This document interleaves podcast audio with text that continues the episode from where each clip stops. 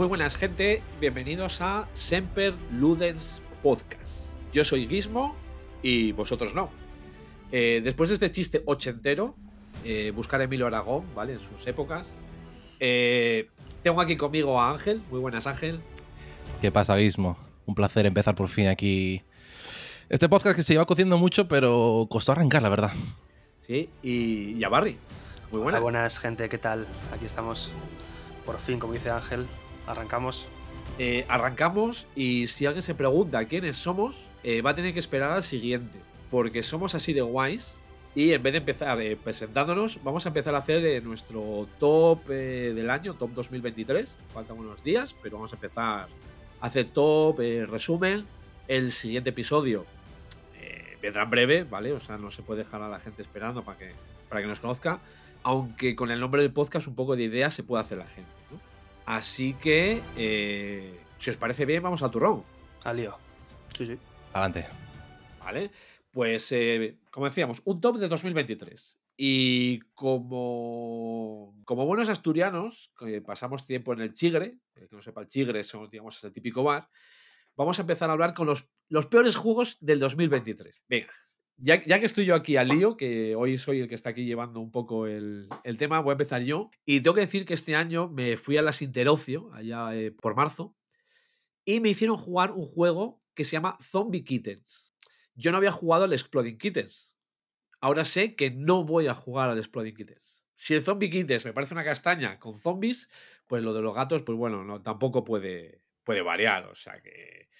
Ahí está mi premio, mi peor juego del año es el Zombie Kittens. O sea que. eh, no sé si lo habéis jugado vosotros o. Yo jugué al Exploding Kittens. Y lo jugué mucho. Y nos lo hemos pasado de puta madre con el Exploding Kittens. Lo que pasa que es un juego que está muy trillado. Tiene tiempo, le hemos metido mil partidas. También es grupo dependiente, porque si juegas con muermos al final, pues te aburres, ¿no? Pero eh, es que es simple también, es muy comercial. Tampoco le puedes pedir más. A mí me gusta mucho. Pues bueno, yo soy una persona que le gusta bien. todo mucho, ya lo sabes. Así que Ya. Pues, es eh, lo que hay. A ver, dele- Pero bueno. deleítanos con tu peor juego. Vale, pues venga, sigo yo. Mi por juego este año es Listillo, de Zacatrus. Eh, todo ese tipo de juegos chorri, sabes que, bueno, tenemos en. Bueno, donde solemos juntarnos para jugar, tenemos un Chorri Day. Y esto es. eh, entra en la categoría de Chorri Juego, es, bueno, pues una especie de. Hay que juntar. Es que ni me acuerdo lo malo que es, se me olvidó. Hay que juntar frases con, con, yo qué sé, con otras cosas. Y es que. ¿Qué queda- estilo manzanas con manzanas? Sí, eh, de ese palo, pero queda muy vacío el juego al final. Queda una sensación como, yo qué sé, agridulce en la boca. eh. De hecho, jugamos, ¿cuán- que éramos seis, creo. Entonces que estaban Vicen, Tati y demás. Y a todos, a todos coincidimos con que era una castaña de juego. De hecho, quedó en el club, porque yo no suelo vender nada, y ahí quedó, en la estantería, en uno de los seis juegos que tengo a mi, a mi servicio. Y no creo que lo vuelva a jugar, ya te digo. Algún día lo donaré o lo que sea y ya está. Pero bueno. Pues mira, me, alegro. Ese juego me lo iban a enviar a mí para, para reseñar en Dante. Eh, no Sí. sé por qué al final no vino. Me alegro, ¿vale? O sea, Sí, sí, es maluco, es maluco. La verdad que terrible. Pero bueno, Y, y aquí, bueno, vamos aquí con Ángel, ¿no? Que vamos al turrón, que parece que vamos con el acelerador pisado, pero bueno. por- Ya, ya, Había que estar una hora hablando y, y va a ser media hora este vaso, ¿eh? Que no, joder, no. Tiramos tranquilamente. Vale, yo voy a hablar un poco más. eh, porque mi juego es así un poco con más enjundia. Es un euromedio que salió en Essen de este año y creo que ya lo ha traído De Beer, que se llama Saber Ancestral o Ancient Knowledge en inglés. ¿Qué me pasó con este juego? Bueno, como os comentaba antes fuera de cámaras, yo nunca suelo jugar a juegos que sé que no me van a gustar, porque siempre voy a mesa puesta y con menú decidido. Pero este día eh, ace- acepté sugerencias y, Y salió mal. y la, y la sugerencia entró en el peor juego del año. Efectivamente. Oye, Hostia, pues yo no sé ni cuál es, ¿eh? Sigue, sigue. Te explico qué va el juego. La premisa parece bastante potente. Porque es un juego que tú tienes como un tablero personal con unas, creo que son seis ranuras encima, y vas construyendo monumentos, monumentos históricos de, de la antigüedad.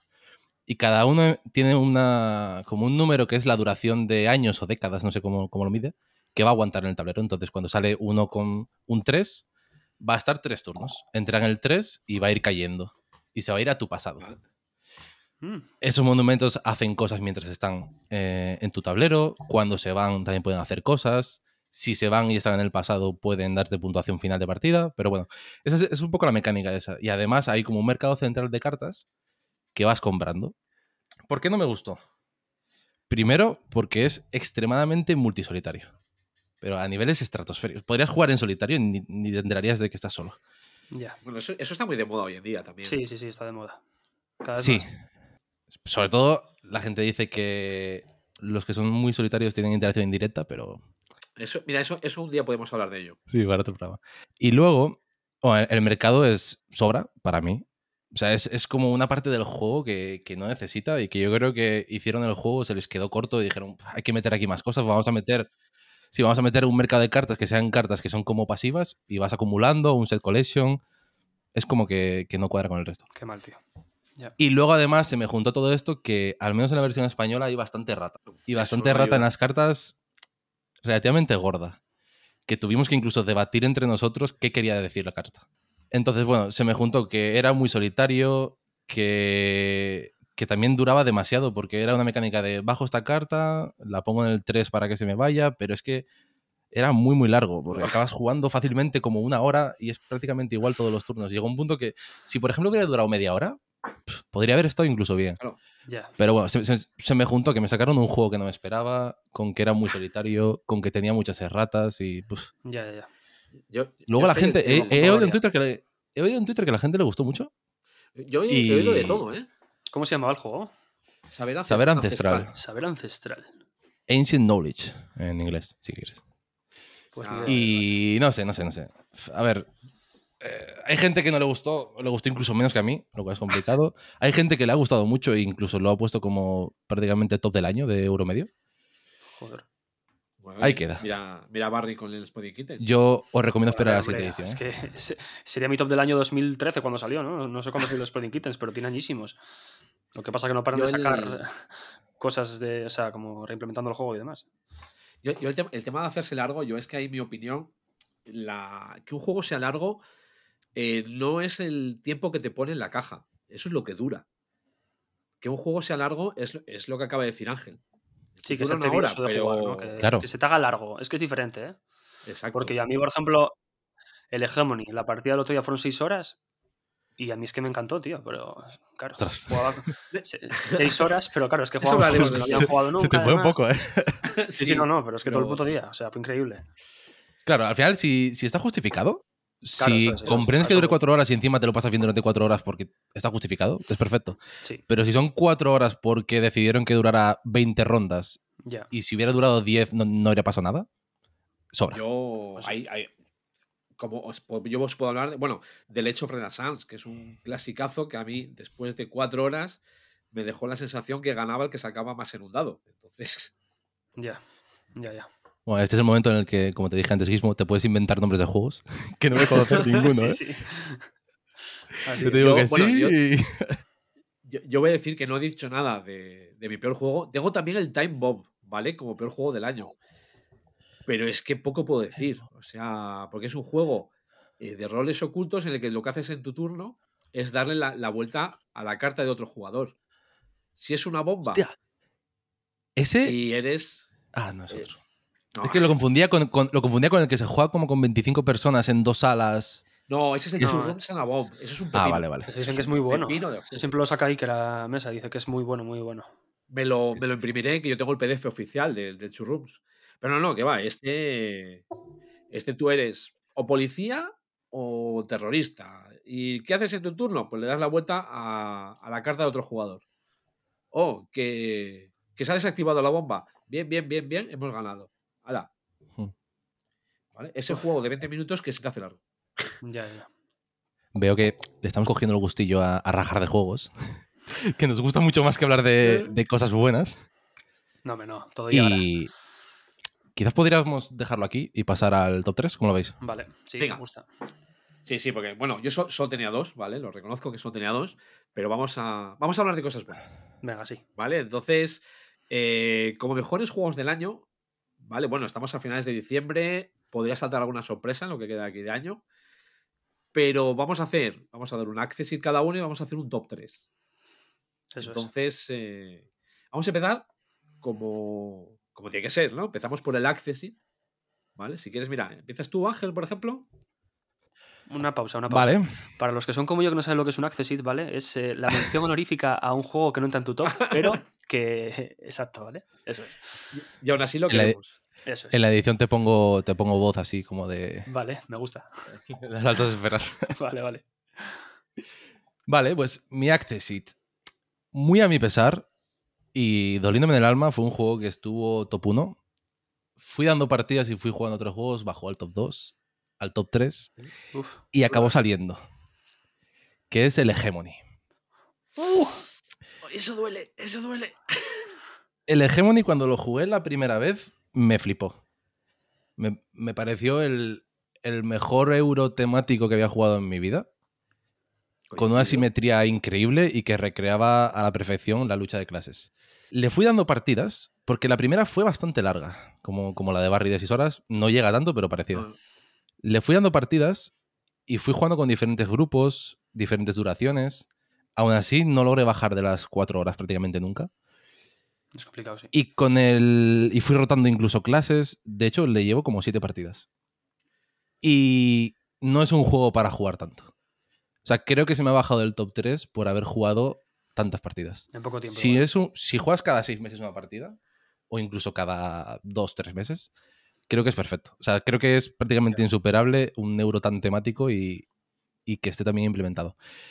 Pero se me desinfló. Se me desinfló porque, porque se, se me hacía muy largo, repetitivo. Empecé a entender lo que decía la gente de que, de que estás como muy guiado por las cartas. Yo lo empecé, yo al principio era, decía, no, eso es imposible. Me parece que tienes mucha decisión, que, que está todo muy bien, pero empe- llegué a empezar a entenderlo. Y eso que fui rotando facciones. Aún así, y pese a esos palitos que le he dado, sigue siendo el top 4 del año para mí porque como euro temático me parece insuperable. Pero bueno, Yo no, voy a- no voy a decir nada en estos momentos. exacto. Tampoco. Luego hacemos un debate. Exacto. Eh, Luego más adelante eh, Barry, vamos con el Accessit. Vale, pues mi Accessit, mención honorífica ¿eh? de este año, es el Dash Not a Hat. ¿Vale? Ah, Es un juego que es nada. O sea, es una caja rosa que me enseñó Gizmo encima en su día, que por su culpa me lo tuve que comprar, evidentemente. Es uno de los 200 juegos que tengo, pues 40 fue por culpa de Gizmo. Y en este caso fue así, lo trajo a un chorri de esos que os comentábamos antes.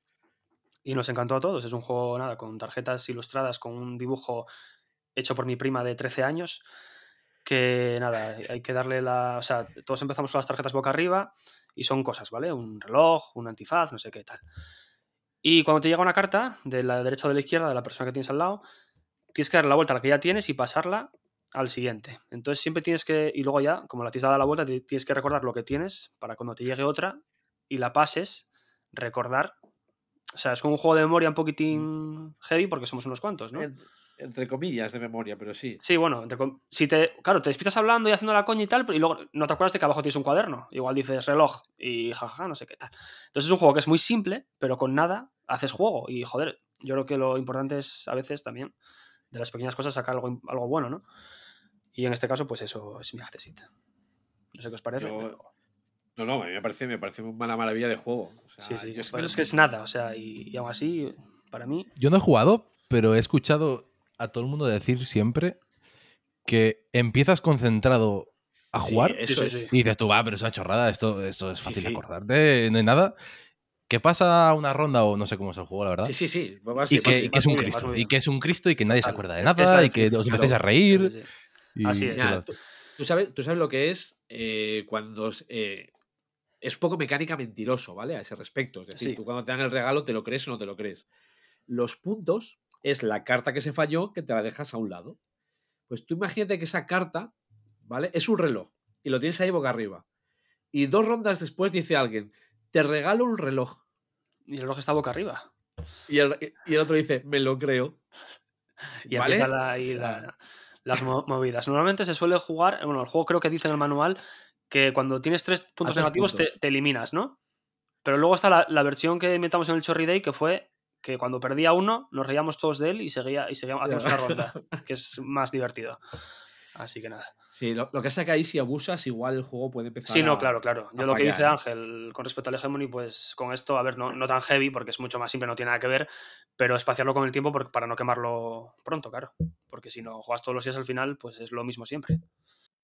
Pues, ¿Y el tuyo, Guismo? eh, El mío, eh, ¿Cuál es? yo, mi Accessit eh, se lo voy a dar a un juego que está en esta categoría por lo que me ha sorprendido. ¿Vale? Es un juego del que no esperaba nada. eh, lo jugué.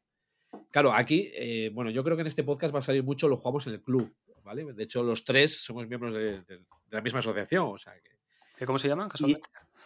eh, eh, igual, igual- se me ha olvidado el nombre. Vaya. Qué cosas. Bueno, el, el juego se llama Cangaceiros. eh, Cangaceiros. Voy a Vale, comprobar que son- existe un momento. A ver. sí, sí, existe, existe. Os puedo enseñar la caja. Eh, lo ha sacado más que Oca este año y es un juego sobre, eh, como yo lo, de- lo, lo definí en la explicación, Curro Jiménez en Brasil. Porque son bandoleros brasileños en torno al 1900. Y la verdad que es un juego que no esperaba nada de él. Eh, me llegó porque, bueno, me lo encasquetaron para hacer reseña, literalmente. O sea, Dante dijo, ala, te he encasquetado este juego. Yo, pues. Y es un juego con mecánica de gestión del mazo. Es un poco deck building, pero siempre con el mismo número de cartas. En el que tú vas llevando tus bandoleros por las regiones de Brasil. Eh, bueno, tienes que hacer. Tienes que pelearte con la policía, que eso está muy bien. Y tiene, eh, tiene interacción, tanto directa como indirecta. ¿Vale? Tiene indirecta porque, bueno, hay unos objetivos, hay unos eventos que puedes evitar. Y la directa porque con la policía te pegas. Y la policía se mueve. Pero, como el juego está muy bien metido el tema, eh, tú puedes llegar a algún acuerdo con la policía y decirte, oye, mira, sé que, sé que vienes a por mí, pero el que está en esa región, ese es muy malote. Y te llevas a la policía y se lo mueves al otro. Entonces, eh, no sé, es un juego que me ha sorprendido y que está muy bien y, y ha, y ha gustado en la partida, la verdad. A ver si. A ver si lo llevo más veces porque el juego es sencillo, interacción, puteo. O sea que. Sí, un día que tal llévalo y lo probamos, vale, vale. De hecho, no sabía ni que había versión en español. Como dijiste el nombre así un poco. sonaba portugués. Digo yo, esto claro. seguramente es uno Bueno, de los brasileño. mismos juegos. Claro, brasileño, sí, sí. Y no, no haya salido en castellano, pero dices tú que lo, lo editó más que Oca, ¿no? Sí, sí, o sea, a mí me llegó para, para reseña por, eh, por ellos Mm. y me ha sorprendido muy gratamente el juego. Vale, vale. Así que como Access tenemos el Cangaceiros, Cangaceiros. el Cangaceiros. That's Not a Hat Y Hegemony. y el Hegemony. Y el puñal en el corazón de Guismo. Sí, básicamente. Ya me resociné, me resociné. Venga, vamos con el top 3. vamos a seguir con el mismo orden, ¿no? Empezamos por Ángel, entonces. Vale, sí, sí. Vale. Venga, yo. Vais a daros cuenta de que juego prácticamente todas las novedades y a lo más mainstream y cuanto más mainstream mejor. Así que voy a decir tres juegos que todo el mundo conoce y no sé si habrá jugado. El top 3 es el Nucleum, No lo que probé. es el, Salió ahora. un juego de este último Essen que desde la barra de bar, sin haber probado mucho más, voy a decir que es el mejor. Review con Desde cero partidas del resto. Desde el Chigre. Review con cero partidas del resto y con este. A este tengo más, a este tengo 5 o 6 ya. Y es el último juego de Luciani y Turci. Que para quien no los conozca, son. Luciani es el autor del Barras, del Austria Hotel y de prácticamente toda la, la escuela italiana del top 100. Y Turci del Anachrony, Perseverance, juegos bastante, bastante durillos. Y de cualquier modo solitario que te encuentres en un juego. Sí, normalmente hace todo el solitario, pero en este juego ha metido mano. Y, y me ha parecido bastante, bastante bueno. Salió La gente lo compara mucho con. ¿Eh? ¿no? ¿No, salió ahora por Maldito Games? Creo que lo editaron Sí. ahora, ¿no?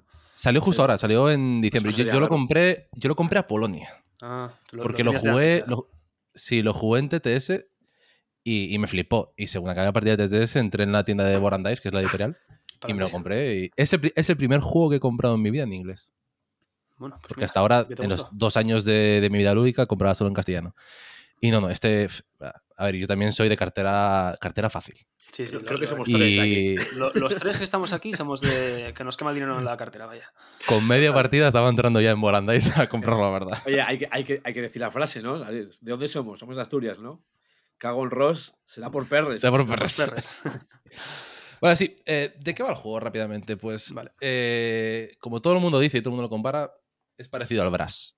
En el sentido de que hay ciudades, hay, con- hay vías que conectan esas ciudades, vas construyendo edificios de las ciudades y esos edificios eh, los alimentas con energía, que sería un poco como la acción de- del Brass de vender. Digamos que el objetivo es conectar los edificios de las ciudades a las centrales nucleares o de carbón y hacer la acción de energizar que les- los enciende, digamos. Y al darse la vuelta es donde te dan los puntos y donde te dan cosas o Sí. recursos, más o menos. ¿Por qué me gusta mucho? Primero por, porque en tu mano, a diferencia del Brass que usas cartas, por ejemplo, eh, tienes unas losetas. Losetas que también son las propias vías. Entonces, en cada ronda tienes la decisión de utilizar la loseta para hacer las acciones que trae impresa, las dos que trae, o gastarla y ponerla como una vía en el mapa y solo hace las acciones que coincidan con el color de la loseta. Es decir, tú, tú pones la, la vía en el mapa, en un extremo habrá otra vía o una ciudad de un color. Si coincide ese extremo de la loseta con el color adyacente, ejecuta la acción. ¿Qué pasa? Que si pones muchas losetas en el mapa sin comprar más losetas, te vas quedando sin losetas para jugar. Si no pones losetas en el mapa, no conectas nada. Entonces, constantemente este balance entre tener muchas losetas, ponerlas en el mapa y además también en, hay una acción que es la de pasar, que es la, la que puntúa realmente, porque la puntuación es estilo barras, aunque no me gusta hacer referencias de los juegos, en la que tú cuando pasas y recoges toda la, la loseta, lo que has acumulado de puntuación eh, lo pones en un track. Acumulaste 20 estrellas, te pones tu marcador en el track en el 20. Y eso va a marcar un poco qué punto es a final de partida, más o menos. po- Podemos y- decir que es un, un dominó vitaminado. Eh, bueno, a ver. Pues sí, muy determinado, pero podría llegar a serlo. Entonces, bueno, me encantó esta, esta mecánica de que lo que tienes en la mano de loseta sea lo que tengas que, poner en el tablero para, para conectar todo. Obviamente, cualquier referencia a aunque este es mucho más permisivo que Brass, porque no tiene limitación de dónde construir. La vía la puedes hacer donde quieras, no hace falta que sea adyacente a algo que ya tengas. Eh, también, obviamente, referencias a Barras con el tema de la puntuación, incluso al Great Western Trail. No sé, me pareció buenísimo. Es que Obviamente, la, comparación con Brass, con Barras, etcétera, no la hace bien. Pero Ya. creo que tiene bastante personalidad propia como para convivir en la conexión con ellos dos. Brass. Ya, ya. Yo, yo creo que muchas veces es un fallo, ¿eh? Cuando intentan vendértelo comparándolo con otros. Realmente lo hicieron lo- los autores, ¿eh? Porque creo que fue Turchi quien dijo en Twitter: tiene un 40% Brass, un 30 Barras, un 10 Concordia y un 10 nuevo. Y claro, la gente dijo: hostia, cuidado. Vale, Cuidado, ¿Qué ahí, viene cuidado. aquí? Yo vi Ha una sido foto. más fallo de la gente, yo creo. Porque Vi una foto de Maldito Games en Instagram del Nucleum. Y, y hay una zona del tablero, o no sé si es del tablero de los personales, no sé exactamente cómo va el juego tampoco. Bueno, pero vi una zona que me recordó al Carnegie, tío. Las míticas losetitas que se ponen en el lateral. ¿Sabes, sabes lo que te digo del de- Carnegie? Pero están dije- los edificios. Y fue la primera impresión que me dio cuando vi esa foto. Igual no tiene nada que ver, pero bueno. No lo vi. A ver, realmente, si lo juegas, vas a decir: es un barra, es un Brass, perdón. Un Brass Es que Barras no, lo jugué nunca, pero Brass te da, te aire, te da aire a. Brass. Lo tengo a la venta, ¿eh? ¿Cuál? ¿El Barras? No, el, el Barras ya lo vendí. El, Bar- El el Brass. Brass Bir- Birmingham o Lancashire.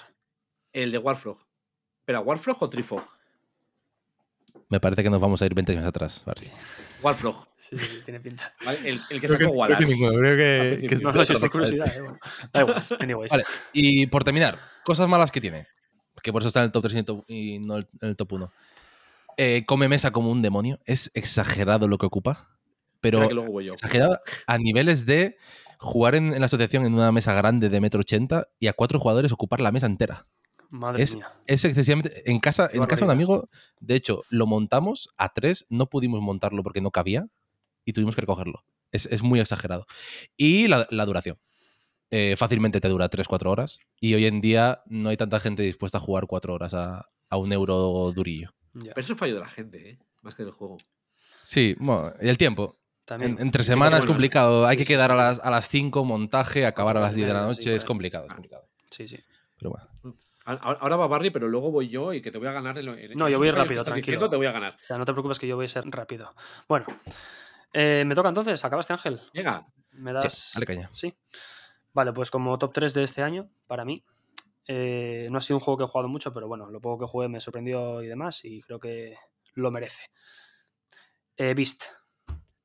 De hecho, la primera vez que jugaste este juego fue tu copia, Ángel, diría.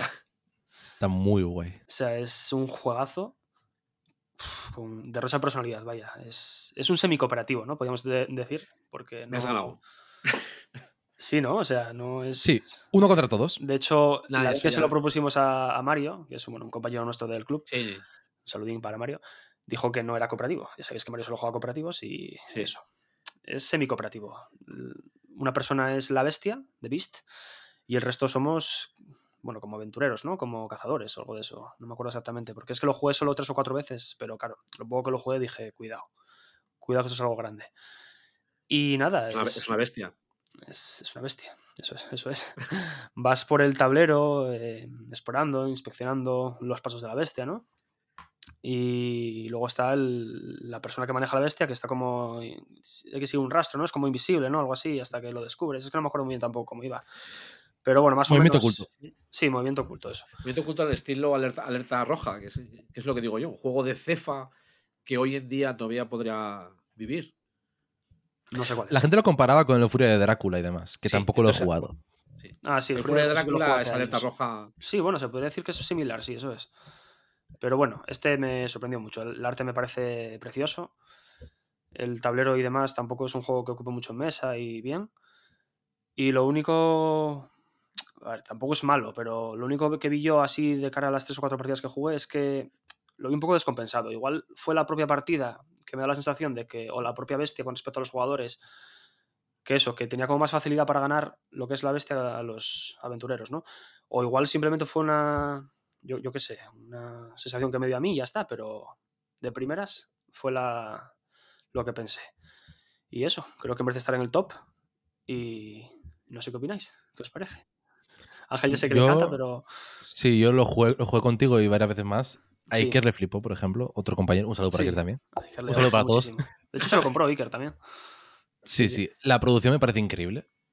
De hecho, eh, es de Bumblebee que siempre hacen producción deluxe de todo lo que sacan. Así Sí, que incluso podrías decir que está sobreproducido, la verdad.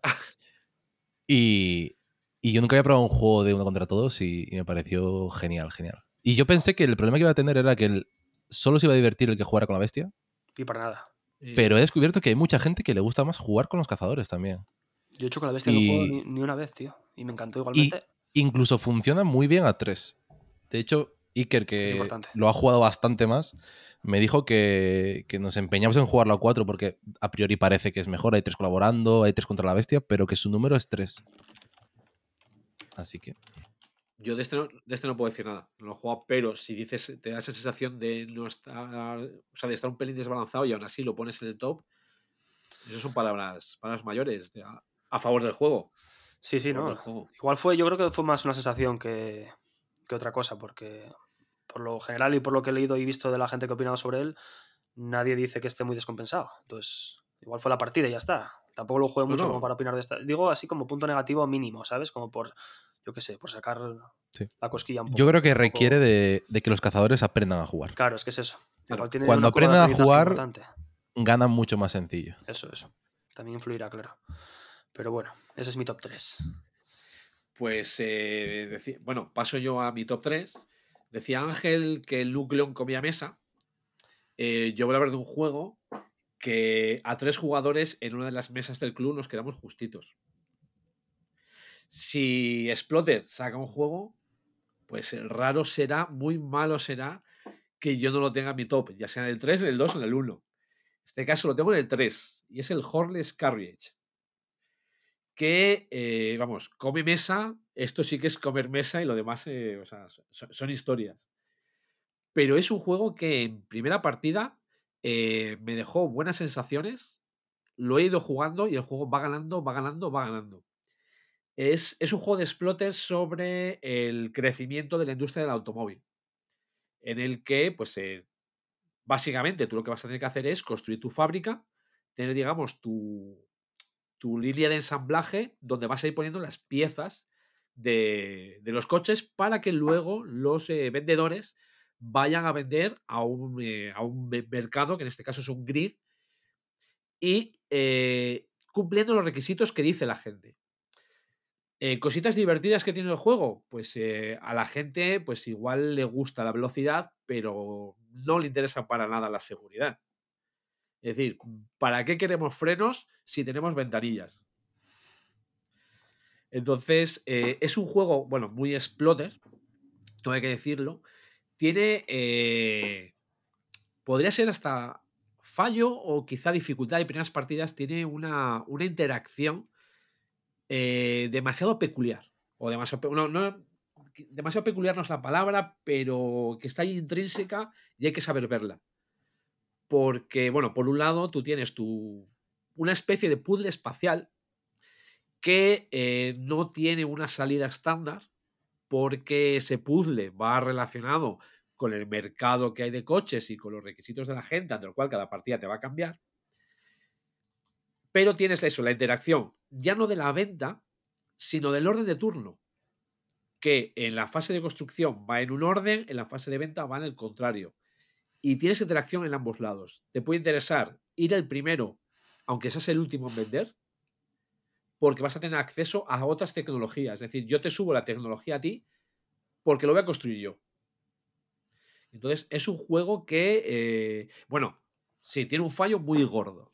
Tiene un fallo muy gordo que es el reglamento. De todos los Exploter, me atrevería a decir que junto a Zimbabue son los peores reglamentos que tiene. Entonces, es un juego que si te lo explican en 15-20 minutos, ya sabes jugar. Otra cosa es eh, que lo hagas bien o mal, pero ya sabes jugar. Pero si tienes que leer tú el reglamento, telita, ¿eh? Telita. Lo bueno que tiene el juego es que el arte es increíble, ¿no? Es- está muy currado. Es arte exploter. ¿Vale? O sea, los, los que somos fans de. Yo tengo una teoría Para y ser es que esta exploter es guapo. gente hace los juegos feos aposta, tío. O sea, es eh, imposible hacer un juego tan feo como los de esta peña. Y yo creo que lo hacen a, a feo adrede, o sea, es increíble. Pero bueno, pero funcionan de maravilla. O sea, Sí, sí, no, sí, a la gente La goma gusta, esta de el cerco para el área Ay, del bueno, mercado es increíble. Viene, viene, Algo viene decía con el otro Es- espectacular. Iván y Leandro Un- de, de eso, sí. viene con unas gomitas para marcar dónde puedes vender, que es eh, de dos cuadraditos, luego es de 2x2 y luego es de 3x3. Es, que es horroroso, tío. Pero que es goma goma. O sea, Yo no lo jugué, Vamos, lo no vi es- desplegado en mesa y vaya horror, madre mía. Yo que encima soy que me gana mucho la, la estética de los juegos. ¡Uf! no. Terrible. Yo lo Yo jugué fan- con. Lo jugué con Gizmo, una y otra con, con otro grupo. Y me pareció uf, arenoso como el sol. Arenoso. Y, y que requiere mucho tiempo. Yo, lo escribiría como un juego eh, de hace muchos años. Es decir, los juegos de ahora suelen ser fáciles de primeras partidas, suelen ser amigables, con muchos puntos. Y ese es todo lo contrario. Es un juego que para entender lo que haces e incluso disfrutar de lo que haces y no sufrir requiere que le des dos, tres, cuatro partidas. no, en la primera partida ya, ya puedes. ¿eh? Uf. Yo creo que al menos, al menos dos. lo que es, es un juego que fácilmente, sobre todo al jugador de euros medios, la primera bueno, partida sí, le va a dejar con la sensación horrible. Le va a dejar la cabeza exploter. Y requiere ser consciente de lo que estás jugando y de que requiere que, que lo empieces a controlar para disfrutarlo. Y eso creo que va en contra casi de la tendencia de los juegos de, de hoy en día. Sí, lo que A mí me parece que tiene chicha. Sí, sí, la tiene, la tiene. Exploter tiene una frase, ¿vale? La frase es: eh, si, si no te puedes quedar fuera en el primer turno, ¿para qué lo juegas? Eso me dijeron cuando jugué al Food Chain, que lo jugué con Johnny la primera vez. Bueno, la primera y la última, que solo lo jugué una vez. Y me dijeron, como no encarriles bien la partida, estás fuera a, a un tercio de, de- de ella, más o menos. Pues eso es muy típico de Exploter. Y va, yo lo jugué el Food Chain y me gustó ba- bastante. A ver si pruebo este y. Lo guapo es que si no sabes jugar al Food Chain, no te das cuenta de que estás fuera de la partida. Ya. Entonces Eso puedes es jugar la claro. partida entera. Sí, sí, sí. No, no, pero va, no, no, no estuvo tan descompensado, ¿eh? Ganó pues el, que- el que más partidas tenía, evidentemente, que tenía más tal, pero. Pero no estuvo Pues, muy eh, descompensado, ¿no? De, de top 3 tenemos entonces el Hornets Carnage, el Nucleum y el The Beast. Eso es. Nos pasamos al segundo. Sólido. Al segundo, que sigue Ah, Ángel, ¿no? Subiendo el nivel. Vamos Vamos con Ángel, venga. Venga. Yo voy a hablar de mi top 1 del año y el euro top 1, yo creo que de, de mi vida. Mi vida lúdica, que son dos años, acordaos, ¿eh? Aunque también he, he probado juegos más antiguos. Bueno, ¿Qué, nos dejas para el top 1? Eh, bueno, Pues eh, para el Ya. top 1 dejo la experiencia definitiva. Vale, este juego es el Darwin Journey. Uh, Eh, le he dado 12 partidas, todas físicas. Porque, por ejemplo, al Carney llevo 30, que también es de mis favoritos, pero son 20 online. Este solo son 11 partidas a, a 2, a 3, a 4, a todos los números posibles, con expansión, sin expansión. Lo tengo bastante quemado.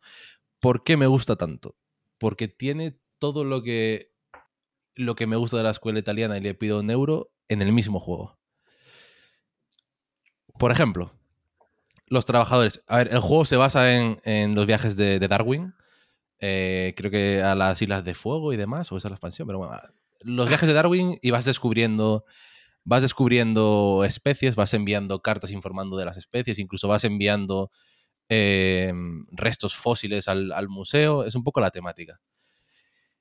Eh, los trabajadores, porque es un juego de colocación de trabajadores, son especializados. Lo cual es algo que yo nunca había probado y, me encanta. ¿Qué quiero decir con especializados? Que cada trabajador tiene un track, que son unos lacres de colores. Y las acciones también tienen colores. Grupos de acciones similares tienen colores. Entonces, un trabajador que no tenga un lacre verde no puede usarse para la acción verde. Y un trabajador, obviamente, que no tenga lacre azul no puede ir a las azules. Lo cual hace que tengas que, en una de esas acciones, que es la de comprar lacres, ir eligiendo muy bien qué combinación de lacres pones, porque quizás te dejas un trabajador que no puede comprar lacres, que es muy típico al principio, aunque tienes un comodín, y te puedes liar mucho. Eh, eso durante la partida se va resolviendo porque puedes combinarlos, puede haber un trabajador que tenga lacres azules y verdes y vaya a- a las dos acciones, pero bueno, esa me gustó mucho, que no todos puedan ir a todos lados y tengas que pensar cómo especializarlos en ciertas acciones. Incluso si vas con tres lacres azules a la acción azul, es más potente que si vas con uno. Pero pierdes versatilidad en, en ese trabajador. ¿Qué más? El, el orden de turno, en pocos juegos he visto que importa tanto como en este. Sobre todo a, a más jugadores, ir último es mortal. Porque las acciones, eh, cuando, cuando ya hay alguien tienes que pagar por ir, muchas son de un solo trabajador y se te bloquea. Entonces, es muy típico que la primera partida, el, el que va último, pase de, de orden de turno y diga, pues voy el último y a jugar. Al acabar la primera ronda, su primera acción en la segunda ronda es orden de turno, primero, se acabó. No, no quiero ir último más porque es que he- he ido a jugar, estaba bloqueada la que yo quería, a la que he ido, he gastado dos de dinero y empiezas con cinco. Entonces, estás en la mierda. Además de esto, tiene un mapa que vas recorriendo con tus trabajadores, que es otra de las acciones, y vas recibiendo cosas, ganando especies, visitándolas. Y, y, por supuesto tiene objetivos. Objetivos que vas cumpliendo, te van dando cosas y, y vas potenciando. Me parece tremendo. Y la expansión para mí lo mejora bastante. Con la expansión me parece un juego prácticamente de 10. Si la expansión, que a mucha gente le gusta porque es más corto y más permisivo, es un juego de 8. Yo- eso te iba a preguntar. Yo lo he jugado con la expansión. Y me dijeron lo que aportaba la expansión. Y yo la sensación que me quedó fue como, pues yo creo que sin la expansión no lo quiero jugar. Eso pasa también con, el, con juegos como el Red Western Trail y demás, ¿no? Que cuando lo pruebas con expansión ya nunca más lo quieres sin ella. Yo lo podría llegar a entender. Lo podría llegar a entender porque el juego sin expansión es un, un euro más sencillo, diría de peso 3, 3 y poco, que, que lo terminas en dos horas, dos horas y media. Con expansión se convierte en un euro duro, euro de 4 de peso y de 3 horas a 4 jugadores, dos horas No y media quizás. nosotros. Ya, ya, ya. O sea, yo diría que la última vez lo jugué quizás en dos horas a tres jugadores con la expansión. Y tres que, que supieran ya jugar. Obviamente, si Claro, tienes que claro. explicarlo, se te va, se te va a ir. Si hay gente que no tal, pues también se, Sí. se te alarga. Rápidamente, ¿qué, qué añade la expansión? Rápidamente, el- la, me- la mecánica del tiempo, que es básicamente penalizarte. Y la mecánica de, de las aventuras cuando vas recorriendo el mapa, que se combina con la del tiempo. Las aventuras básicamente es cuando pasas por ciertas zonas del mapa, tienes que, que sacar una carta. Y la carta te da dos opciones. Todas suelen costar tiempo. Entonces, eliges una de ellas y te da una recompensa. Pagar en tiempo significa bajar en el track de tiempo, lo cual te encarece acciones básicas, te dificulta la partida, entonces se vuelve más duro porque siempre tienes que elegir obligatoriamente una de las acciones en las aventuras y te va a penalizar. Y si te hundes en el track de tiempo, te penaliza acumulativamente. Cada, cada nivel te aumenta una acción que te penaliza. Y encima te va a restar 15, 20 puntos al final de la partida en un juego de 150 o así. Entonces, bueno, me parece. Me parece increíble. Yo no he probado muchos juegos de, de Luciani. Hay gente que dice, ah, le copia esto al Newton, le copia esto a otro Sí, juego, bueno, tal, no sé qué. pero- es el juego que más veces he jugado con gente y, me, y le ha flipado. Con mucha diferencia. ¿Quién lo editó aquí en España? Eh, TCG Factory, creo que es. TCG. Vale, vale. Eh, eso iba a decir. maldito, Que, pero- no, yo, tengo la edición coleccionista que es increíble, que vale una primada en Wallapop. Porque según lo jugué otra vez, me calenté y salí, fui a Wallapop y pagué una primada por la edición coleccionista. Es, yo- es que es, es increíble. No, a ver, yo esa parte, esa parte creo que os gano en esa parte, ¿vale? Yo no me caliento No, sí, por ya. la parte de Lux. Ahora, yo me caliento por un Yo- juego que solo sí. se puede encontrar en Corea. Y tengo que pagar los gastos de envío, ¿vale? Pero. Entonces, bueno, resumiendo, eh, el euro que creo que lo tiene todo o casi todo y muy bien implementado e incluso respeta el tema más o menos que para ser un italiano es de agradecer. A mí el tema es lo que más me llama que- de- del juego, al final, que sea euro y demás. Ya sabéis que yo, no es yo mi- muy, muy de acuerdo, ¿eh? Muy de acuerdo con todo lo que ha dicho Ángel. A mí el juego me gustó mucho. O sea, solo tengo mi, mi opinión en lo que de la escuela italiana, ¿vale? Que yo creo que lo que es escuela italiana es otra cosa, pero eso no, no viene a cuento hoy. Eso otro día abrís Pues- de- debate, sí. Eso ha sido Darwin Journey, obra magna de Simone Luciani y Néstor Mangone. Pues Vale. eh, ma- mangonéanos, eh, Barry. Pues nada, yo voy a hablar de mi top 2, que casualmente comparte Accessit con uno de, vo- de vosotros. Y es el Hegemony. Así que. Compar- co- comparte más con nosotros. Nada, es como ya os lo ha dicho más o menos Ángel, eh, es un juego que es un euro muy tematizado, de largas horas de duración. Siempre que lo he jugado se ha ido a las 6 horas. Siempre lo he jugado con el mismo grupo, que son mis amigos. Somos todos jugones. Y 6 horas, o sea, es que quedamos por la mañana, hacemos un parón para comer y seguimos. Y siempre se alarga porque siempre hay una persona que flaquea o uno que ralentiza o demás y tal, no sé qué. Y al final se hace se hace pesado en parte porque ya es todo el día jugando el mismo juego, pero a mí como me gusta, pues tiro y me, divierto, me lo paso bien. Las dos veces que he jugado, he cogido dos clases diferentes, que son, jugué con el Estado y con... ¿Con quién más? Y con la clase media. Y, y juego otra, otra vez más, otras dos, bueno, da igual. Me acuerdo de esas dos, ¿vale? La clase media y, y el Estado. Y recuerdo que en este caso eh, se despuntó la partida en el marcador de. O sea, en el marcador de puntos se despuntó. Yo no sé por qué, pero llegó a un punto que era, era increíble la diferencia de puntos que había. No sé si porque las otras personas no optimizaban bien el- lo que estaban llevando y demás, o porque yo hice algo mal, pero de primeras me pareció que, como siempre comparto más o menos la, la opinión, ¿no? que eso, que, que se despuntó. Pero, aun con eso, me pareció que estaba súper bien implementado, que ofrecía mucho, que tematizaba a tope y que creo que puede ofrecer mu- muchísimo el juego. Pues- De hecho, quiero- tengo ganas de jugarlo más y de ver cómo avanza. eso, eso de la puntuación sí me ha pasado en partidas, ¿eh? Sí, sí, pero igual, Pero un igual eso es lo que te digo. ¿El qué? Un jugador, ¿no? Que se despunta Un muchísimo. jugador. Y, y- y es que lo, No, lo no, que me eh. sorprende es que con clases diferentes. O sea, sí. porque de las otras veces que jugué, es que no sé exactamente cuántas partidas llevo, no llevo muchas tampoco, igual llevo 3, 4 por ahí. Y, y no, no era tan de despunte de, de puntuación. Entonces, Yo creo, en mi experiencia, que le he dado también bastante, debo llevar 7 8 partidas, claro, llevas más. que lo dije antes, por cierto. Eh, Yo llevo más. suele ser porque el, el balance de la partida depende de todos. Sí. Depende de, de que todos sepan eh, Porque- balancearla y parar a quien va despuntado. Exacto. Es si, solo lo inten- si solo intenta uno, no suele ser posible. En mi caso, cuando, se, cuando me desbalanceé con la clase media, el que me hacía counter creo que era la clase la, la clase baja, ¿no? La, la clase obrera. Sí, dep- de- depende de la partida. Y no lo hizo, por lo que nos Claro. pareció, ¿eh? Igual cambia. Entonces, claro, igual me, me despunté por eso, pero vamos, que, que aún así, con, con esos peros, Sí. me pareció increíble. Y creo que tiene mucho La- que ofrecer la- todavía. De hecho, tengo ganas de jugar la- otra vez. La clase media es la más potente, ¿eh? Sí, Es la más potente, pero la más difícil de jugar. puede ser. Yo no voy a decir más del Hegemony porque, bueno, ya, ya hablaré después. No, no, pues genial. Yo eso os digo eso, simplemente. Tampoco lo he jugado tanto como Pues- Ángel como para tener una opinión más sólida, pero. Pero eso me ha gustado mucho y creo que es muy original. Es muy Yo- tematizado. Yo me voy a lanzar con mi top 2 ya directamente. Aquí ya si. Vamos, sin pausa. Es y, y en mi top 2 tengo un juego que a priori parece que es de los juegos que no encajan conmigo. Porque estamos hablando de un juego con minis y de pegarse de piños. Ah, es el Guards, el Guards of Atlantis 2. Es eh, un juego que intenta reflejar lo que era el League of Legends, ¿vale? Es un MOBA, eh, Multiplayer Online Battle Arena, algo así creo que es.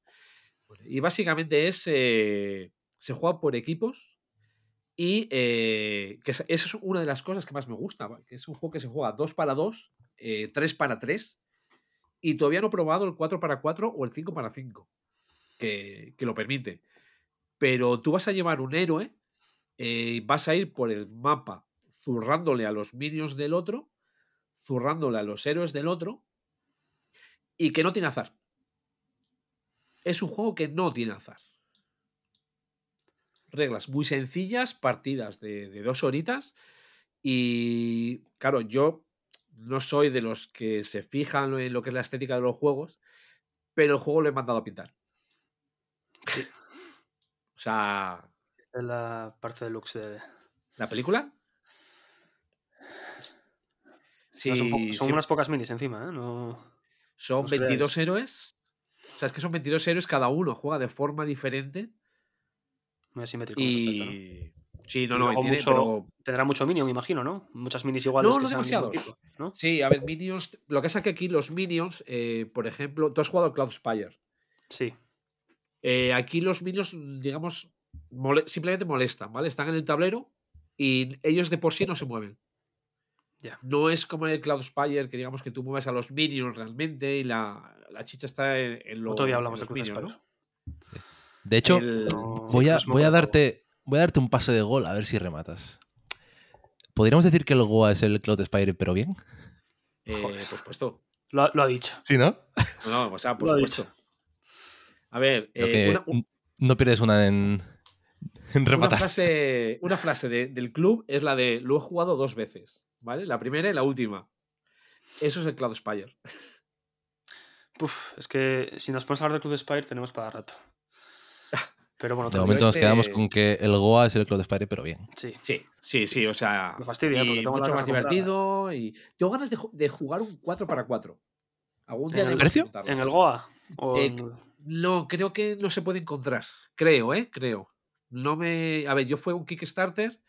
Cuando acabó el Kickstarter, el, el tío, un poco tontete, la verdad, el chaval, a mí me tuvo que hacer dos envíos por idiota. eh, lo sacó en GameFound añadiendo dos héroes más.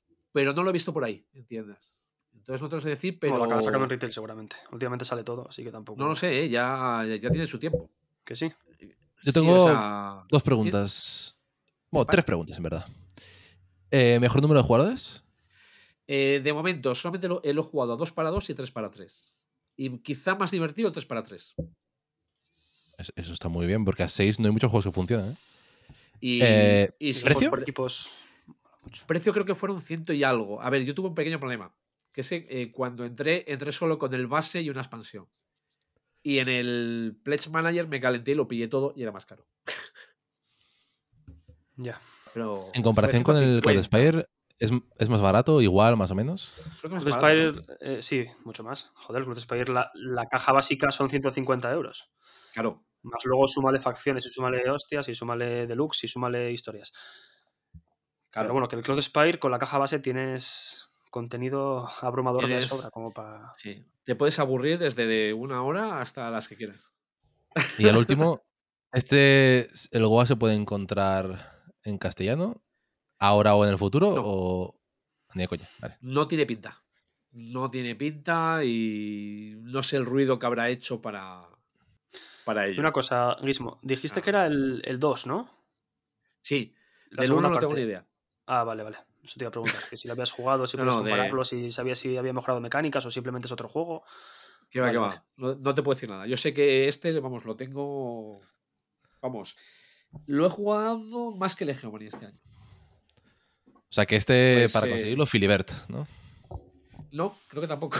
¿Tampoco? Joder, yo que iba a pedir que los patrocinaran. Creo que este va a ser de los. De los típicos míos de que recomiendo y no se pueden localizar. Bueno, oye. Qué guay, qué guay. Bueno, pues entonces, eh, top 2 tenemos el Guards of Atlantis 2, el Darwin's Journey y el Hegemony. Así Eso que es. nos vamos al, al premio gordo. Eh, ¿Cuál ha sido eh, tu mejor juego barra experiencia del año, Ángel? Llego a decir barra y ahora interrumpo, ¿eh? Sí, sí. ya, porque yo estaba emocionándome, porque cuando voy a hablar de, de esto, me emociona, es inevitable. Pues bueno, a ver. Como buen podcast, que me han dicho que hay pocos, por cierto, sí. eh, no seríamos. No seríamos un. Claro, no seríamos un podcast si no habláramos del Blood on the Clock Tower. ¿Te ha gustado el, el, el Blood? eh? Vale. Este juego, ¿por qué? He dudado en meterlo. De hecho, os lo he preguntado porque es que, al menos en, en mi caso, que soy. Debo ser de las personas de España que más juega. En el, en el top 8 o 10, seguro. Incluso del mundo, porque no sé si sabéis que los españoles son los que más juegan a este juego del mundo. Más que los testers. Madre mía. Eh, ¿Qué es este juego? Claro, es que para mí trasciende los juegos de mesa porque para mí es como quien practica fútbol o quien practica tenis o, o pádel, porque lo juego prácticamente todos los días de la semana por la noche, una o dos partidas, y, lo- y llevo así jugándolo como dos o tres meses. Llevo 80 o 90 partidas. Un juego que las partidas, tanto en físico como online, duran parecido, que es en torno a la hora y media, dos horas. Se puede alargar de las dos horas. Sí, sí, Pero se sí, puede ahí. mucho, sobre todo en físico, pero online... partidas, tío, qué barbaridad. No, porque hay juegos, por ejemplo, el, el Barras o el Carney en BGA te duran una hora, los puedes finiquitar, Vale. incluso menos. Este no, este te, te dura dos horas, dos horas y media en físico y otra hora y media, dos horas fácil eh, online. Eh, ¿Por qué me gusta tanto? Porque es que me parece, eh, digamos, la experiencia lúdica para mí definitiva. Y soy una persona que soy muy, muy Eurogamer, que no le gusta nada, prácticamente ningún juego social, ni que haya mucha interacción o mucho comer oreja. Y, y este juego lo veo como el sandbox de roles ocultos perfecto. Al principio eh, engaña mucho porque cuando no sabes muy bien eh, qué roles hay, qué está pasando, te pierdes. Encima el juego también es mucho más básico. Eh, ves que es todo muy caótico, no entiendes qué hace tu personaje, no entiendes qué, qué hacen los demás. Al final el juego consiste en un equipo de buenos y un equipo de malos. Se ejecuta a alguien por el día, el demonio mata por la noche y cada uno tiene una habilidad. Puede ser recibir información por la noche, puede ser señalar a alguien y hacerle algo, depende de cada personaje. Hay hasta 180 personajes. Eh, oficiales en torno a 60, el resto experimentales todo, pero experimentales que están probando los testers. Yo he jugado a todos. Prácticamente a- se- seguro que he jugado a todos ya. Yo tengo dudas con respecto a la, versi- a la versión en digital. ¿Cómo hacéis para jugar?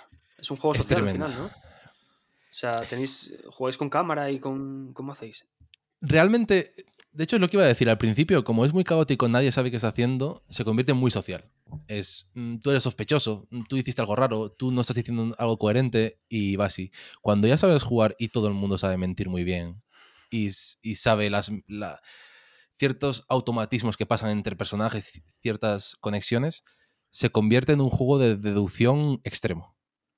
Plan, un juego de deducción en la que tienes mucha información, tienes que hilarla toda, encajarla, eh, ponerla toda en duda porque nada es 100% verdad, que eso es otra cosa muy buena del juego, y que a la gente, a algunos no le gusta.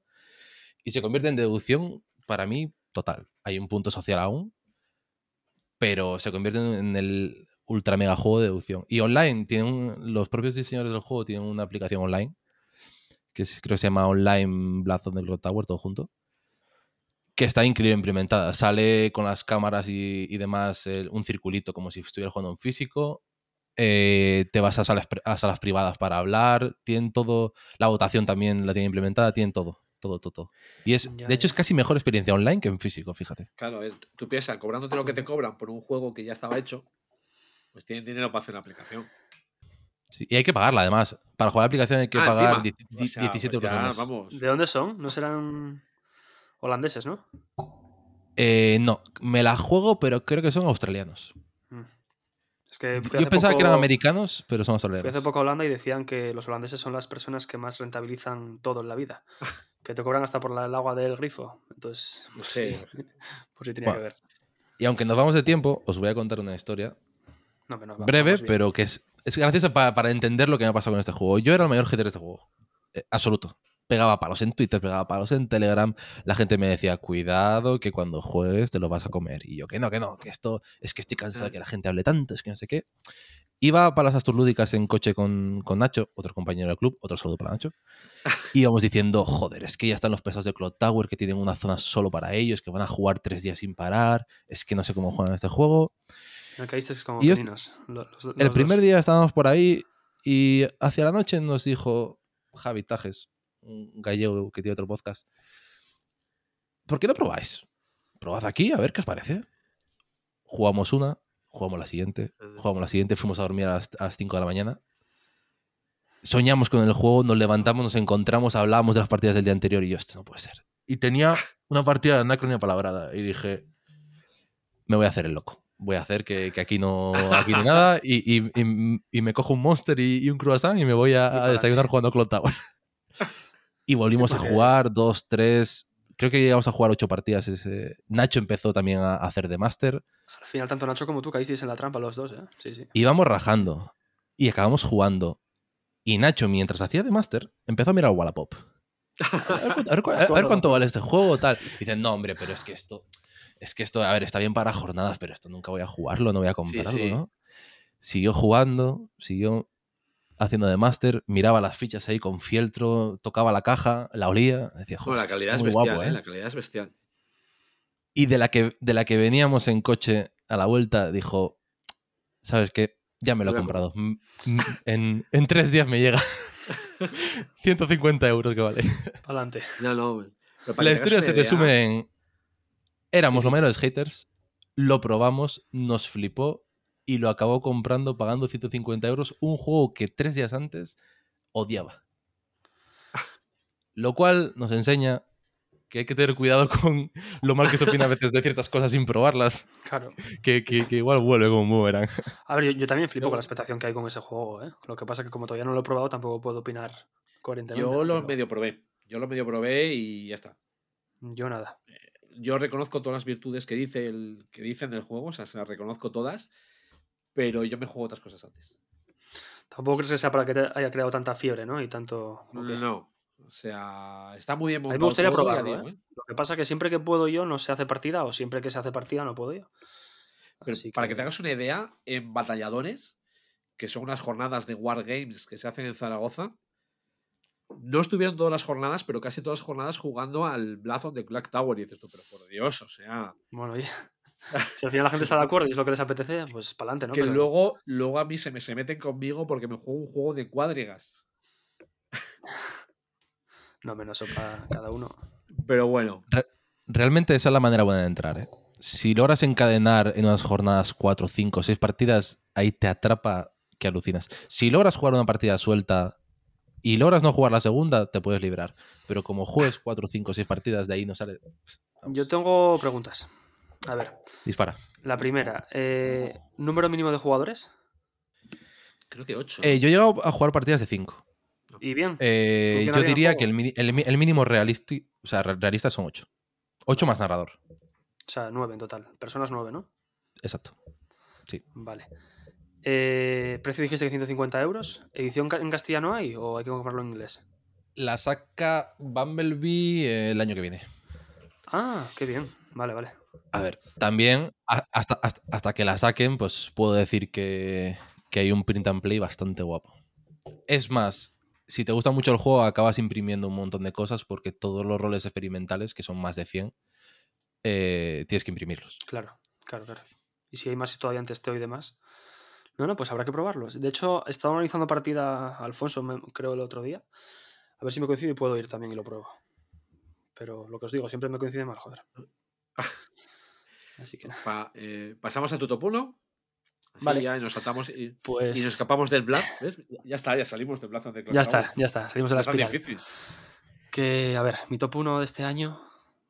y muy merecido, con una, con una edición increíble, es el The Witcher 3, el viejo mundo. The Witcher 3 no, The Witcher. The Witcher 3 es el videojuego. que, que nada, es un juego de aventuras, eh, estilo Runebound. De hecho, yo este tipo de juegos lo conozco gracias a Vicen, también del, del club, saludo para Vicen. O sea, saludo a todo el mundo al final. Y Runebound me gustó muchísimo. Somos 110, ¿eh? Somos 110, no nos queda nada. Eh, me gustó mucho Runebound cuando lo jugamos, que está inconseguible a día de hoy, a no ser que pague esta legada porque está descatalogado, es de Fantasy Flight Games, de cuando sacaban juegos de Terrinoth a tope. Y sacaron este de Witcher y dije, joder, pues ya que es similar y, y tal, o eso se vendía, lo voy a comprar. Entonces me metí en el gasto de 260 euros de así de primas a ciegas y me compré el juego base con las tres expansiones, ¿no? Que son Skellige, Mages, Magos y la otra que es creo que All Hunt o algo así. Eh, hay una. O sea, el juego, bueno, consiste. Eres un brujo, te perteneces a una escuela, hay cinco escuelas o seis, ahora mismo, bueno, la de la serpiente, la del oso, la del gato, la de la mantícora, que creo que es de otra expansión que va a salir el año que viene. Bueno, no me acuerdo, de cinco o seis escuelas, ¿no? Cada uno tiene sus habilidades propias y además unas que se comparten con el resto de brujos. Y eso, tiene esa pequeña simetría con respecto a eso. Y nada, el juego consiste en ir cazando eh, bichos, ir consiguiendo puntos de victoria, pegarte con otros brujos, eh, hacer tiradas de dados con respecto a. Se llama póker de dados, ¿no? Tiras un par de veces los dados y el que más el que tenga más tirada de pareja, tríos, Joder. full, no sé qué, tal, pues gana, robas dinero, vas por los pueblos y tal, ¿no? Es un juego de eso, de aventuras. También tienes como una especie de mazos que son de ciudad y de pueblo, en el que al final de cada turno robas de un mazo de otro y son pequeñas quests, ¿no? Que te dicen, vete a la ciudad tal y si vas, pues consigues la espada tal, ¿no? Por ejemplo. Lo que pasa que lo que me pasa con este Witcher es que mm, yo siempre lo he jugado con la expansión All Hunt y eso lo jugué gracias a que Vicen me dijo que había visto algunos vídeos y demás y que para él era imprescindible. Y sí que es verdad que una vez que juegas con la expansión de All Hunt, que lo que te hace es que te mete una especie de boss final en el que tienes que ir chetándote, consiguiendo habilidades, subiendo las estadísticas a tope y demás para ir a por el bicho y acabar matándolo. El primero que lo, el que lo mata y consigue X puntos gana. Pues creo que una vez que pruebas la, la, la expansión se hace, o sea, obligatoria. Básica. Sí, de hecho lo pruebas otra vez sin expansión, que un día lo, lo jugué con unos amigos míos sin expansión y no funciona. Yo ahí tengo una pregunta. Sí, sí funcionamiento, pero no es la misma sensación de, Sí. de juegazo. He escuchado, eh, porque obviamente lo único que he oído de este juego es por Twitter. Sí. Y Twitter es mi fuente de sabiduría, así que lo voy a decir. Eh, he leído a gente quejándose de que el core es demasiado sencillo. Es Que es le falta complejidad o le falta mucha chicha. Y que es- hace falta la expansiones sí o sí. No, no, 100%. O sea, 100%. La, la expansión, el core base, si lo juegas solo, basura. A ver, no, basura tampoco. Es que me calienta. Ah, que, Eh, queda como eso, como eh, un sabor, bueno, está bien, pero no. sí. Y luego lo pruebas con All Hunt, que es la expansión que os digo, que mete al boss final, que tiene como, pues no sé cuántos traerá, como 8 o 9 o alguno más. Y, y se cambia radical la partida, porque no- ya, ya no vas a hacer cuatro puntos de. Son cuatro puntos, como no sé cómo lo dice, de liderazgo o algo así, ¿no? Y se acaba. El que llegue gana. Tienes que hacer eso y además prepararte para pegarte contra el bicho. Es que cambia mucho la partida. ¿Qué, qué duración tiene el juego? Pues cuando lo jugamos, entre explicación, preparación y demás, yo diría que unas dos horitas. Igual un poco menos si lo sabes jugar.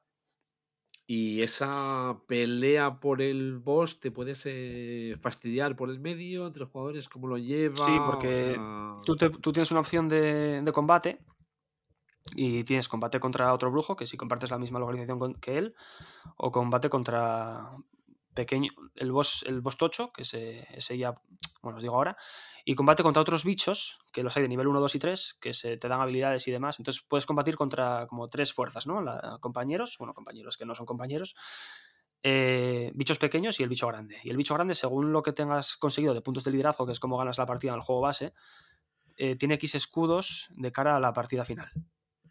Entonces, claro, si vas con uno de liderazgo, tiene dos de escudo en cada vez que le pegas, entonces te va a costar muchísimo más. Entonces tienes que ir como lidiando un poco con todo para ir bastante OP a la hora de pegarte con él.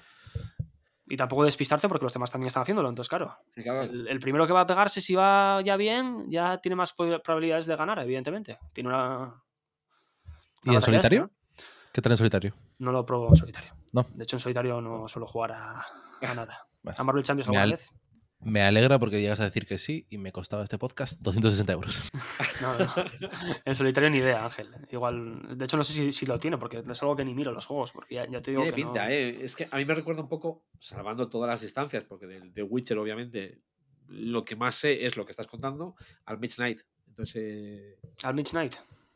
al final de cuentas, ahí es No yo candidato que- solitario. Yo creo que diría.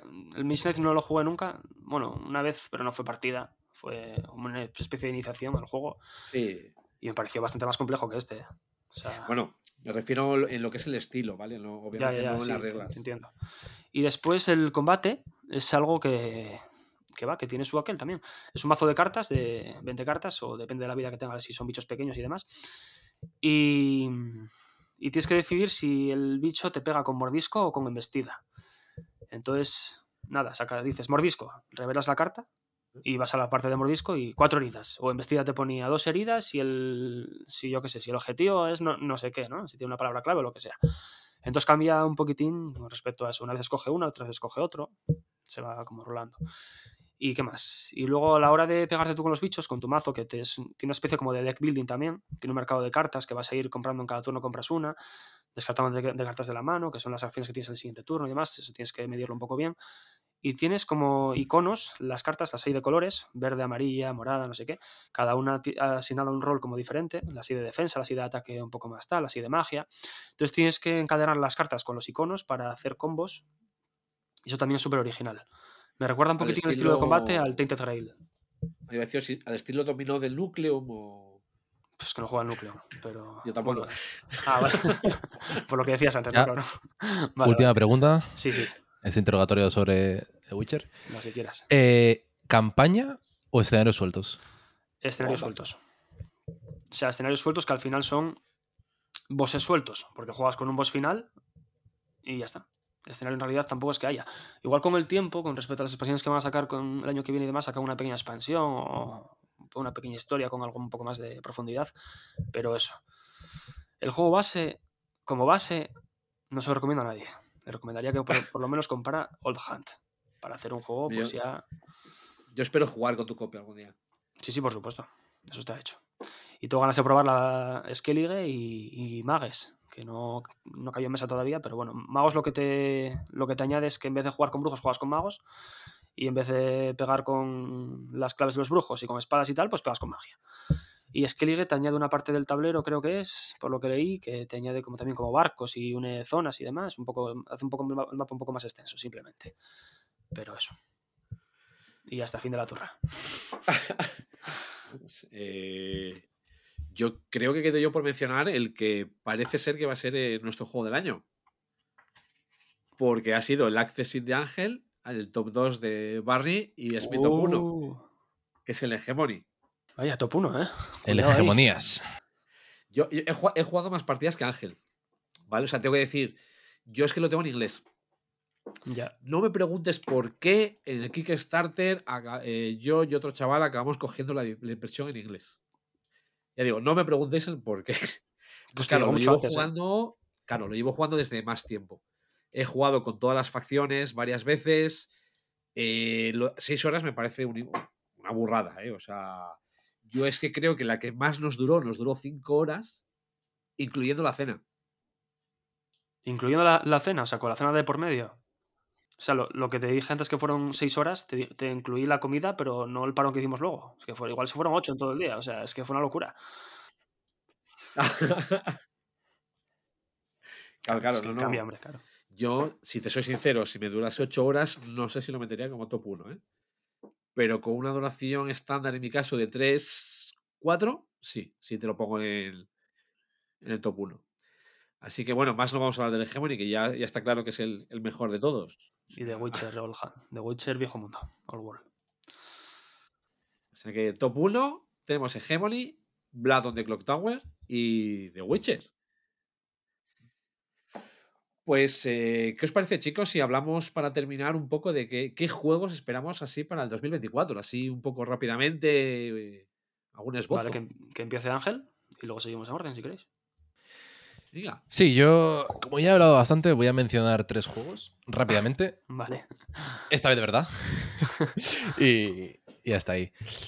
Eh, número uno, si llega en 2024, el nuevo de Hegemony Project, que es World Order, que viene a ser a priori similar a Hegemony, pero controlando cuatro potencias mundiales, que creo que son Europa, China, Rusia y Estados Unidos. Intentarán encajarlo, dinámicas parecidas, simétrico, así que me llama bastante la atención. A mí también. Eh, segundo, el nuevo juego de la cerda, que estoy hasta dentro en el Kickstarter, que es Inventions.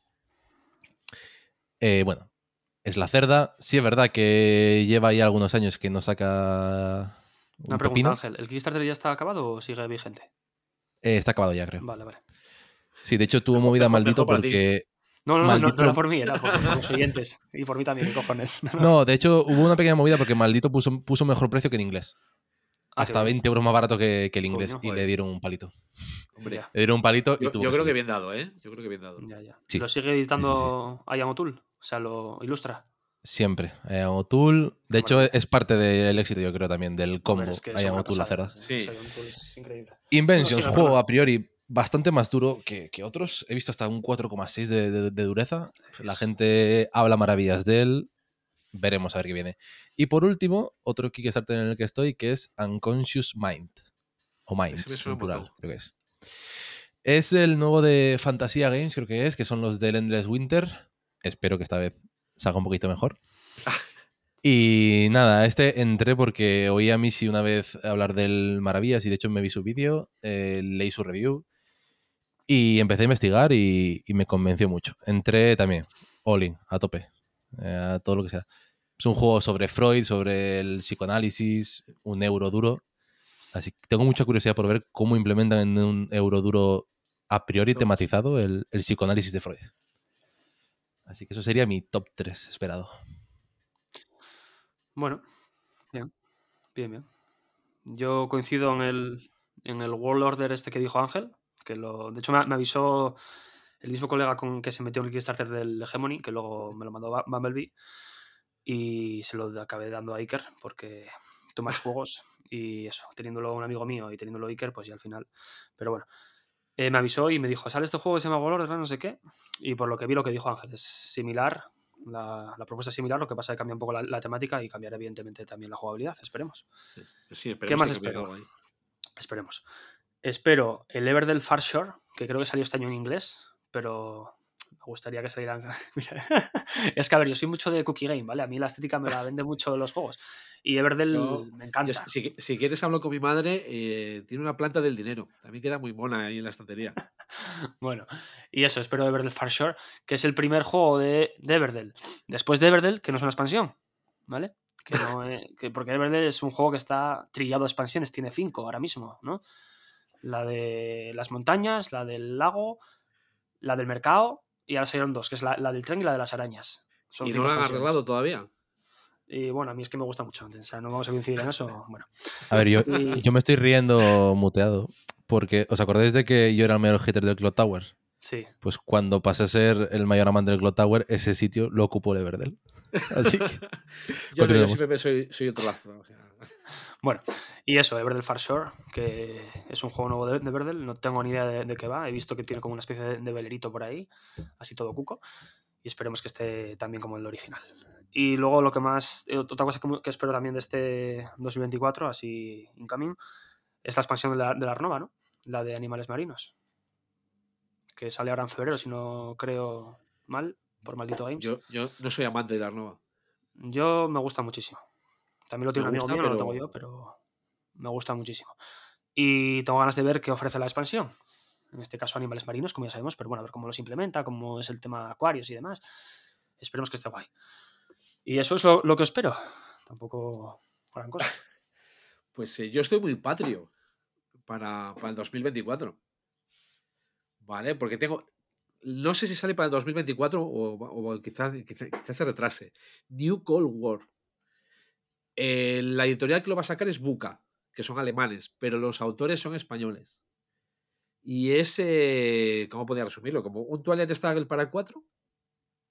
Ah, bueno. Por, resu- por resumirlo de alguna manera, ¿vale? Tampoco. no me está gustando cómo, cómo empiezas, ¿eh? Me va a costar dinero.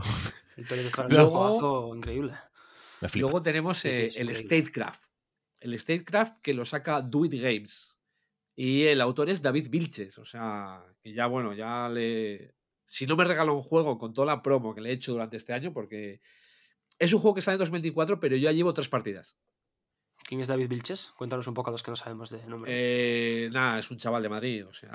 ¿Y qué- qué Es su primer tiene? juego, ¿eh? Es su primer juego. Ah, su primer juego. Ah, vale, vale, vale. Su primer Pensé juego tiene, tiene- no, tiene un estudio como ese ácido. Siempre me confundo. ¿Ácido crítico o ácido cítrico? Ácido crítico. Ácido crítico. Suena bien, ácido crítico.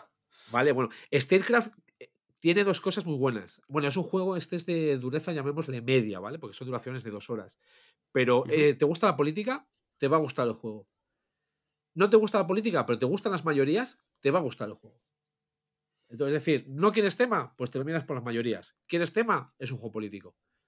Muy guapo. O sea, para mí de momento es el juego de 2024. Ya digo, llevo tres partidas y estoy deseando. Y el otro, eh, me enteré ayer de él, pero eh, estará para hacia marzo, si mal no recuerdo, es cuando va a salir el, el Kickstarter. Este es en línea totalmente opuesta a los otros dos, ¿vale? Este entra en la línea de los chorrijuegos, que tanto nos Uy, qué gusta. bien. ¿Qué es? El- el- estoy hablando con él, el diseñador ese, Andrés. eh, me confundí ayer hablando con él, me sigo confundiendo. Andrés o Saldaña o Saldeña, ¿vale? Me confundo. La editorial es Aliens. y es un jueguillo que se juega en tiempo real con dados que los tienes que ir moviendo con los dedos o con los puños o con el codo o con lo que te digan las cartas. Buscando X objetivos a ver qué lo hace más rápido. Entonces, Chorri, eh, juego tremendo, sí, sí. Chorri, juego total. Yo me estaba hablando y dije, este estoy dentro y me estaba, y estaba pensando en ti también, ¿eh? O sea, Hombre, claro, a ver, es que sabes que el Chorri Day. el, el Statecraft y el New Cold War le encajan más a Ángel, Sí. aunque Sí, sí, el sí. Statecraft, no, el Statecraft, ya te digo que para mí es juego del año 2024, o sea, mucho tiene que mejorar el 2024, porque me parece un pepinazo de juego. Ahora mismo eres literalmente dragonito con la bandera española. ¿eh? y es raro, ¿eh? Y es raro porque normalmente es, hay muy pocos juegos de- en español o españoles en, en casa. Porque coincide, no tengo nada ni en contra ni a favor. Bueno, oye. Y eso es lo que más espero del, de 2024. Más que sigamos aquí, todos felices, que, que Lo sigamos típico, ¿no? disfrutando de la afición, más partidas al Hegemony. Menos al listillo. Ese. Y bueno, esto ha sido un primer episodio muy, muy interesante, ¿no? Con un buen top, no sé cómo lo veis. Sí, porque al final somos tres personas con gustos bastante diferentes. Y va, yo creo que encaja bien en todo tipo de. O sea, que el, el oyente al final que diga, joder, pues me encaja más Geismo, Ángel o Barry respecto a, a cooperativos y demás. Y bueno, yo creo que va, nos encajamos bastante bien, sí. Me ha gustado. ¿Tú qué opinas, Cortito y al pie, mucha variedad y, y todo pepinos, que es lo importante. Pues. Y en el, y en el próximo episodio nos presentamos. ¿Quiénes somos y, y, que, y por qué estamos aquí? Y también contaré cómo tengo 400 euros menos por vuestra culpa. Sí. y, y los, y los- y los que tendrás. Y los que Yo tendrás. ya tengo reservado el núcleo, así que a ver si me gusta. Si es que yo compro a ciegas y luego, luego opino. Pero bueno, Pues eh, todo un placer eh, haber grabado con vosotros, chicos. igualmente. Nos, nos vemos en breve Igualmente. para, para grabar el siguiente. Vale, enseguida. Muy bien. Chao, chao.